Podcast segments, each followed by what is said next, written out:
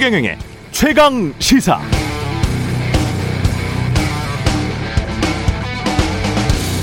네, 언론은 팩트만 쓰지 않습니다. 사실 언론이 하는 모든 행위는 처음부터 끝까지 누군가의 가치관, 관점이 개입돼 있습니다. 어떤 뉴스를 어느 정도 크기로 어디에 얼마나 배치하는가, 언론이 갖는 뉴스의 취사 선택, 편집권이 바로 언론의 가치, 가치관이죠. 문재인 정부 들어서 종합부동산세, 종부세 논란이 계속됐는데요.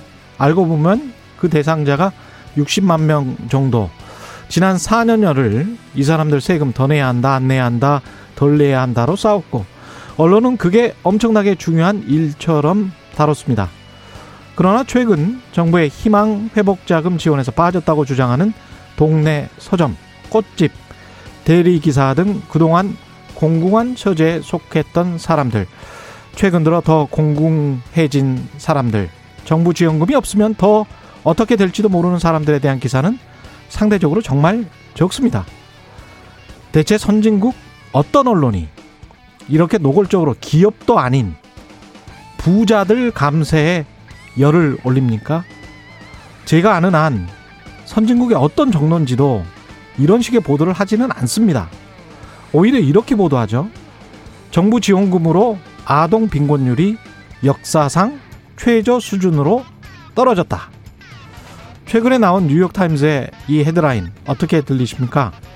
따뜻하죠?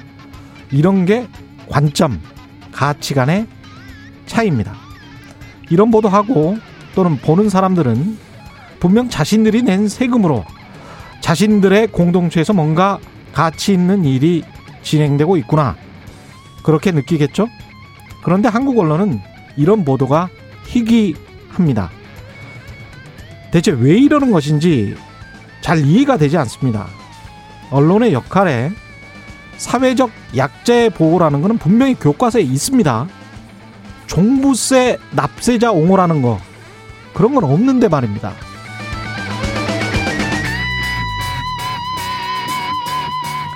네, 안녕하십니까. 9월 1일 세상에 이익이 되는 방송 최경령의 최강시사 출발합니다. 저는 KBS 최경령 기자고요. 최경령의 최강시사.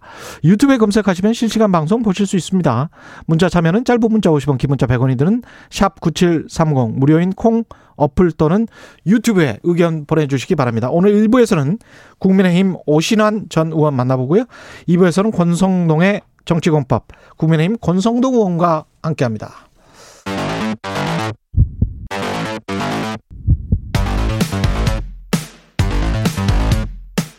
오늘 아침 가장 뜨거운 뉴스 뉴스 언박싱 네 뉴스 언박싱 시작합니다. 민동기 기자 김민아 시사평론가 나와있습니다. 안녕하십니까? 안녕하십니까? 네 언론중재법 여야 8인 협의체를 구성하기로 했군요. 네, 9월 27일 언론중재법 개정안을 국회 본회의에 상정 처리하기로 일단 합의를 했고요. 8인 협의체를 구성해서 논의하기로 했는데 이 8인 협의체는 민주당, 국민의힘 의원 각각 2명, 그리고 양당이 양당이 추천한 언론계 그리고 관계 전문가 두 명씩 모두 여덟 명으로 구성을 하기로 했습니다. 민주당이 조금 양보를 했는데 몇 가지 이유가 있는 것 같습니다. 일단 여당 내부에서도 속도 조절 목소리가 조금씩 나왔고요. 예. 문재인 대통령과 청와대 쪽에서도 우려 의견을 전, 전달한 것으로 지금 알려지고 있습니다. 그리고 뭐 정의당이라든가 언론시민단체 같은 경우에는 법안이 통과가 되면 위헌 소송까지 불사하겠다 이렇게 강력하게 압박을 했는데 뭐 이런 상황들을 종합적으로 고려한 것으로 보이고요. 국민의힘 입장에서는 이 언론중재법을 좀 쟁점화해서 어, 하는 것 자체가 대선 국면에서 유리하다 이런 판단을 좀 한 것으로 보입니다. 그러니까 이게 민주당 내 이 언론중재법과 관련된 강경파들의 입장은 사실 어, 지금 상황에서 볼 때 동력을 일부 잃은 거죠. 이제 고립된 상태가 돼버린 건데 당 외에 이제 시민단체나 그리고 다른 당의 태도 이런 것들도 작용했지만 특히 청와대의 의견이 상당히 이제 좀 영향을 미친 게 아닌가 이렇게 추정이 됩니다. 왜냐하면 이 합의를 하고 나서 문재인 대통령이 입장을 냈어요. 그래서 여야가 숙성의 기간을 갖기로 한 것을 환영한다. 언론 자유 관련 법률이나 제도는 남용의 우려가 없도록 면밀히 검토되어야 된다. 이런 내용인데 음. 그러니까 국회가 무슨 법을 통과시킨 거에 대해서 환영 입장이 아니라 예. 통과를 안 시키니까 환영 입장을 낸 거 아닙니까? 이게 결과적으로는 그렇죠. 메시 자체야 뭐 모든 게 이제 좀 중요하다라고 했지만 예. 그리고 이 언론 보도들을 종합해 보면은 실제 어 당정청 이 협의 때 음. 상당히 이 김부겸 국무총리도 그렇고 청와대 쪽도 그렇고 상당히 이제 좀어 이거는 이렇게 처리해서는 안 된다는 입장이 강했다 그러고 한 겨레 보도를 보면은 문재인 대통령 본인이 이 소위 말하는 이제 고위 중과실 추정 조항에 대해서 예. 상당히 강하게 문제 의식을 가졌다라고 보도를 하고 있거든요. 참모들한테 이거는 문제가 있다라고 직접 얘기를 했다고 하니까 예. 이런 상황이다 보니까 이제 강행할 수 없는 그런 조건이 돼서 결국은 이제 협의를 일단 하는 것으로 좀 방향을 틀은 것 같습니다. 예. 여당이 어떻게 나올지 모르겠네요. 이게- 문제는 음. 이제 앞으로 이 한 달 정도 기간이 남았잖아요. 그렇죠. 협의가 잘 될 것인가 음. 이 문제인데 잘 안 될 것 같습니다. 일단 아니 일단 왜냐 왜냐하면 예. 이 언론중재법 개정안에 대한 개정안에 대한 여야 인식 차는 여전히 그대로고요. 음. 그리고 지금 이 협의체를 바라보는 인식 자체가 달라요. 그러니까 민주당 같은 경우에는 민주당이 제안했던 그런 언론중재법 개정안 그 안을 바탕으로 논의를 하겠다라고 하는 건데 국민의힘의 김기현 원내대표 얘기를 들어보면 아 그게 아니고 여러 가지 그 제기된 의제들에 대해서 어떻게 할 건지 논의를 하겠다 이런 취지로 얘기를 했거든요. 예. 그러니까 일단 어떻게 논의를 할지를 두고 아마 굉장히 이런저런 논란이 겪을 가능성이 있고요. 그리고 국민의힘에서는 지금 벌써부터 추천되는 사람들이 누구냐 이 얘기가 나오고 있는데 언론인 출신인 김은혜 최영도 의원이 합류할 가능성이 나오고 있고 8인 협의체. 예. 예. 그리고 이제 언론 관계자 전문가들도 추천을 하지 않습니까? 예. 일부 언론 보도를 보니까 언론 경험과 전문성 외에도 전투력 있는 인물을 찾고 있다고 합니다. 그러니까 이게 굉장히 격화될 가능성이 높은 거예요, 지금. 그러니까 예. 이게 처음 보는 장면이 아닌 게 공수처 때도 이제 비슷했잖아요. 뭔가 음. 이제 공수처장 후보자를 추천하는 위원회에서 여야 동수로 이제 추천한 사람들이 들어가서 이제 이렇게 싸우다가 결론을 못 내리고 이런 상황들이 쭉 이어졌는데 음. 특히 8인 협의체라는 거는 지금 말씀하셨듯이 어 양당에서 두 명 두명 들어가고 그다음에 양당 추천 인사가 두 명이 더 들어가는 거여서 사실 이 양당의 입장이 좁혀지지 않으면 이 내부에서의 논의는 평행선을 계속 달릴 우려가 있겠죠.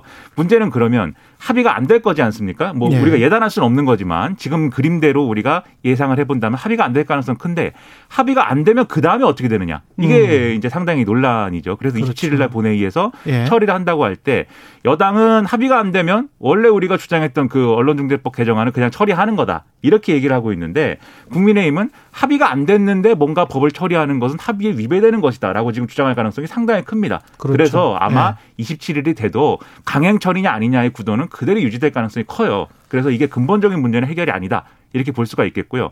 다만 일부 변수는 좀 있을 수가 있는데 어쨌든 한 달이라는 시간이 있는 거 아닙니까?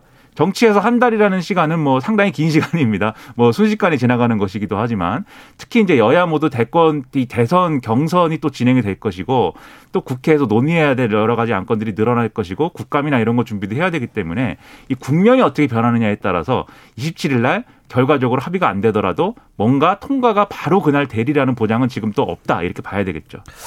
이게 간단하게 보면 아, 이게 뭐랄까요? 좀 미시적으로 보면 언론중재법은 피해 구제법이잖아요. 이게 피해자 그렇죠. 구제법이잖아요. 네. 그래서 피해자 구제법의 원칙에 따라서 그거에만 집중해서 하면 혹시 합의가 될 수도 있지 않을까 그런 어떤 그런 생각을 해보고요. 그러니까 사실 언론 개혁을 우리가 전체적으로 큰 그림으로 봤을 때는 이 언론 중재법 하나만 놓고 볼 수는 없지 않습니까? 그렇습니다. 예. 그 민주당 일각에서는 아예 이참에 음, 언론 개혁법 패키지로 처리하자. 그렇죠. 이런 얘기도 나오거든요. 예. 그러니까 그 패키지에 뭐가 들어가냐면 뭐 방송법 개정안, 공영방송 지배구조 개선, 그리고 1인 미디어 등 유튜브 규제 법안, 어, 최경영 기자가 가장 강조하고 있는 예. 포털뉴스 사업자 공정성 강화안 이런 것들을 그게 묶어, 가장 중요해요. 묶어가지고 처리하자라는 이제 민주당 내에서도 일부 얘기가 나오고 있는데. 포털 포털에서 다 보기 때문에 네. 포털 문제가 가장 중요합니다. 근데 제가 예. 봤을 때 만약에 민주당에서 이걸 요구하게 되면은 예. 국민의힘은 더 반대할 가능성이 있기 때문에 예. 좀 쉽지 않을 것 같습니다. 지금 국민의힘도 그 안에 대해서는 부정적으로 이제 얘기가 되고 있고요. 음. 다만 이제 이런 논의 속에서 그래서 지금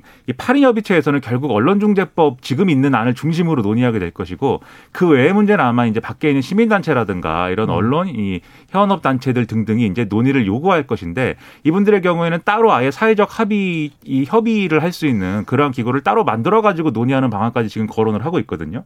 그래서 일부 언론은 이런 기구, 이 밖에서 만들어지는 기구의 의견도 이 8인 협의체에 좀 구조적으로 들어와서 논의할 수 있도록 하는 그런 걸 열면 좀 실질적으로 어, 내용들이 좀 더 충실하게 논의될 수 있지 않겠느냐 이런 얘기도 하고 있습니다.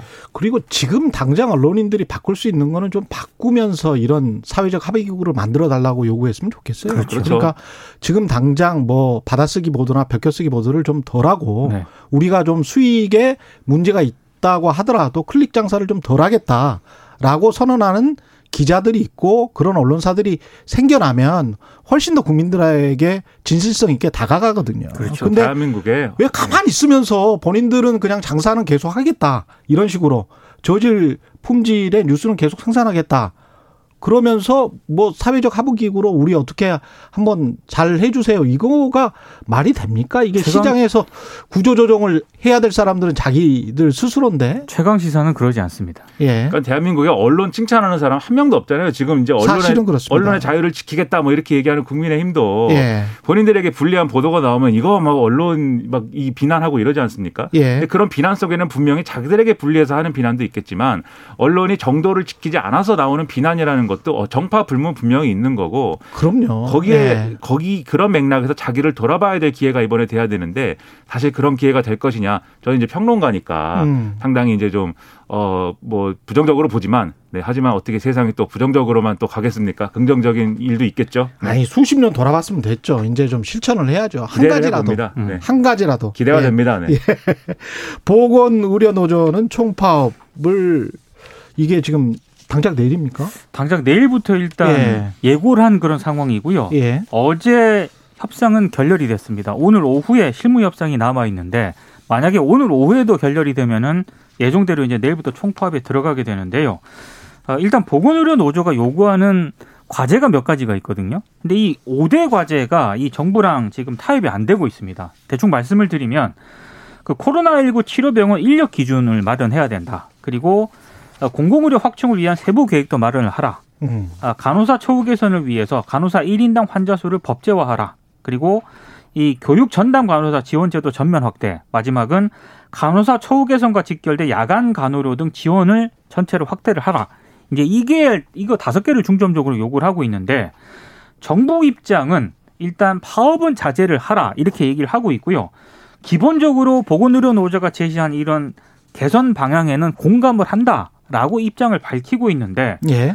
그러면서도 어, 정부의 얘기는 이 공공병원 신설이라든가 확충 같은 경우에는 지자체 의견 수렴과 재정이 들어가는 그런 문제 아니겠습니까? 그렇죠. 그래서 관계부처 협의 등을 추진하자고 제안을 한 그런 상태고요. 또 의료 인력 수급 같은 문제는 의료계 전반에 미치는 영향을 고려를 해서 좀 대안을 마련하고 이견을 좁혀 나가자 이렇게 얘기를 하고 있는데 음. 보건의료 노조 쪽에서는 이 정부가 너무 소극적이다 이런 입장을 계속 견지를 하고 있습니다. 그러니까 이게 뭐 협상이 막 오늘부터 시작된 거라고 하면 오래됐죠. 아 그러니까요 노조 입장에서 뭐 이렇게 너무 좀 강경한 거 아니냐 이런 생각할 수도 있겠지만 예. 이게 실질적으로 협상이 이제 이번 국면에서 진행된 건 5월부터고 사실 그 전부터도 계속 보건의료 노조라든가 지금 현업 의료인들이 이 문제가 있다 지금 상황이 해결해 줘야 된다라는 요구를 해 왔거든요. 근데 예. 그런 상황에서 사실상 정부가 계속 대안을 만들지 못해 왔기 때문에 예, 어쩔 수 없이 뭐 파업을 선택한다 이 논리가 가능해진 것인데 그런 점에서 지금 상당히 지금 이 시점에 올 때까지 실질적인 대책을 마련하지 못한 거에 대해서 정부가 정말 그럴 수밖에 없었는지는 돌아봐야 될 필요가 있다고 보고요. 실제로 현장에 의료인들의 얘기를 들어보면 상황이 상당히 심각하다는 거 아니겠습니까? 의료인뿐만 아니라 예. 공무원 중에서도 보건소 인력이라든가 이런 음. 분들의 경우에는 어 굉장히 지금 업무 부담도 크고 그리고 뭐 이직이라든가 또 다른 어떤 분야로의 어떤 이 직종을 바꾼다든지 그런 것들도 계속 고려하고 있고 그 실제로 설문조사 해보면은 그런 비율들이 상당히 높게 나오고 결국 남아가지고 지금 코로나19를 다 책임져야 되는 사람들의 부담만 계속 가중되는 그런 악순환이거든요 지금. 그렇죠. 이 악순환을 끊어줄 수 있는 무슨 대책을 사실은 초기부터 마련했어야 되는데 지금까지 안 된 거고 심지어는 재벌이 감염병 전문병원 설립하라고 돈을 막 지금 이제 음. 낸게 있지 않습니까? 삼성에서. 예. 근데 그것도 지금 어떻게 집행할지를 합의를 못 해가지고 지금 예산안에도 반영이 안 되고 뭐 이런 그렇죠. 상황이어서 정부가 이 부분들에 대해서 너무 이제 좀 여러 여러 어려움이 있겠지만 너무 소극적인 것이 아니냐, 너무 좀 성의가 없는 게 아니냐, 아니한 거 아니냐 이런 비판이 안 나올 수가 없는 맞습니다. 거죠. 근데 이 다른 노조와 달리 이 부분은 이런 것 같아요. 그 공공 부분에 에, 에, 어떤 뭐랄까요 의료원이 있는 것이고 민간 병원이 대부분인 상황에서 네. 정부가 공공병원을 확충을 하려면 정부의 재정을 확충을 해야 되고 간호사를 확충을 하려면 민간 병원들이 많이 좀 고용을 해줘야 되잖아요. 해줘야죠. 그러면 그 인센티브는 결국은 어 국가가 또 재정으로 뭔가를 해 주지 않으면 민간 네. 병원들과 협의가 분명히 안 될 거란 말이죠. 그래서 이게 정부에게 노조가 아 모든 요구를 할 수 있는 건지 아니면 병원 원장들과 같이 지금 이야기를 해봐야 되는 건지 이 보건 의료 노조 파업을 할 때마다 이게 삼자 협의체가 있지 않으면 우리 같은 시스템에서는 하, 힘들겠다 그런 생각은 듭니다. 한 근데 이게- 3대 7 정도일 거기 때문에 지금 공공과 민간의 구조가 예. 근데 중요한 거는 보건의료 노조가 이런 주장을 어, 뭐 1, 2년 한 건 아니고요. 그렇죠. 지속적으로 지금 수년 동안 하고 있는데 음. 정부가 지금 방금 말씀하신 뭐 그런 협의체라든가 음. 이런 어떤 제도적인 개선책 마련은 여전히 좀, 좀 부족했다. 분명히 이건 될 사실은 것 큰. 틀을 좀 논의를 하긴 그렇죠. 해야 돼요. 예. 지금 그리고 항상 예. 뭐 공공의료를 강화하자라는 주장이 나올 때마다 사실은 부딪히는 이제 문제이기도 한데 이미 예. 한국의 이제 어떤 의료 시스템이라는 건 분명히 이제 다른 나라에 비해서도 훨씬 좋은 부분도 있지만 의료보험이라든가 이런 부분도 있지만 음. 결국 이제 민간 중심의 어떤 그런 의료 체제가 분명히 이제 좀 기반이 되고 있다는 거는 또이 부정할 수 없는 거여서. 예. 이 대목을 무시하고 갈 수는 없는데 지금 직시해야 될 문제 중에 하나는 이 코로나19에 전면적으로 대응하고 있는 의료기관은 결국 공공의료예요, 맞습니다. 지금. 근데 지금 이 보건의료 노조가 요구하고 있는 요구 안들 중에는 공공의료에 해당하는 공공병원에서 해결해야 될 문제도 사실은 있거든요. 그렇습니다. 그 부분에라서 이그 부분에라도 정부가 일정 정도의 성의를 보여준다거나 하면 할 노조하고 빨리빨리 해줘야죠. 그렇죠. 예. 협의를 진행을 하지 할 수 있지 않을까 이렇게 생각이 된다는 겁니다. 예, 예산 관련해서 어, 조금 이야기를 하고 가야겠네요. 예. 2022년도 예산안이 국무회의에서 확정됐습니다. 올해 본 예산보다 8.3% 늘어나 604조 4천억이고요. 음. 주요 내용을 보면은 양극화 해소를 위한 예산이 83조 원 가량 편성이 됐습니다. 그리고 백신 등을 포함한 방역 예산이 5조 8천억 규모고요. 소상공인 손실 보상은 기존 1조 원에 더해서 1조 8천억이 추가가 됐습니다. 그리고 일자리 예산은 올해 30조 원에서 31조 3천억으로 이제 늘린다는 그런 내, 내용인데 예. 근데 여전히 지금 좀 비판적인 목소리도 조금 나오고 있습니다. 왜냐하면 금리 인상 등으로 취약계층 부담이 좀 높아졌지 않습니까? 예. 그러니까 양극화 해소에 대한 이- 이 예산을 좀 더 늘렸어야 되는 것 아니냐라는 그런 지적이 나오고 있고요. 더 늘렸어야 된다. 더 늘렸어야 예. 된다라는 그런 지적이 나오고 있고 음. 그리고 홍남기 부총리가 이런 얘기를 했습니다. 코로나 팬데믹을 극복하기 위해 재정이 버팀목 역할을 해줘야 한다. 이렇게 얘기를 하면서도 예. 다만 2023년 이후로는 재정 운영 기조를 상당 부분 정상화하는 방향으로 생각하고 있다. 어. 이렇게 얘기를 했기 때문에 예. 이 얘기는 정부가 여전히 양극화 해소보다는 재정 건전성에 조금 더 무게 중심을 두는 것 아니냐라는 그런 해석이 나오고 있습니다. 음. 지금 이게 아무래도 이제 어 올해 같은 경우에는 그 본- 지금 이 예산안이 원래 작년에 이제 편성했던 본 예산하고 비교하면 본 예산끼리만 비교하면 액수가 많이 늘어난 건 사실이지만 예. 추경을 계속 편성했기 때문에 그렇죠. 이걸 다 총괄적으로 판단하면은 조금 이제 예산의 총액은 줄어든 거 아니냐 이렇게 판단할 수도 있겠지만 사실 또 추경 편성 내년에도 해야 될 수 있습니다. 왜냐하면 상황이 굉장히 불확실하기 때문에 코로나19와 관련돼서 그래서 그런 부분까지 고려를 하면 지금 이제 예산안에 부족하다고 하는 사회 양극화 해소나 이렇게 코로나19 피해 어떤 보상과 관련된 이런 부분들은 뭐 추경을 통해서라도 좀 보전할 수 있으면 해- 하는 게 좋다고 생각을 하고요. 근데 이게 아무래도 이번 정권의 마지막 예산 편성이다 보니까 여러 가지 그것과 관련된 우려들도 지금 제기가 되고 있습니다. 그래서 대표적으로는 지금 정부가 이 국무회에서 의결한 예산안을 보면은 세수가 상당히 많이 늘어난다 이렇게 지금 돼 있거든요. 근데 이거는 이제 일종의 예정 예상인 거잖아요. 음, 그래서 그렇죠. 예. 이게 분명히 세수가 늘어날 요인들이 분명히 있겠지만 음. 이게 정확한 어떤 추산에 기반한 것이냐 이걸 따져봐야 된다라는 얘기도 일부 나오는 게 아무래도 다음 정권에 이제 이제 재정 지출에 부담이 될 수 있기 때문에 이런 부분을 종합적으로 평가를 해야 될 것 같습니다. 알겠습니다. 뉴스 언박싱 민동기 기자 김민아 시사평론가였습니다. 고맙습니다. 고맙습니다. 고맙습니다. KBS 라디오 최경영의 최강 시사 듣고 계신 지금 시각은 7시 39분입니다.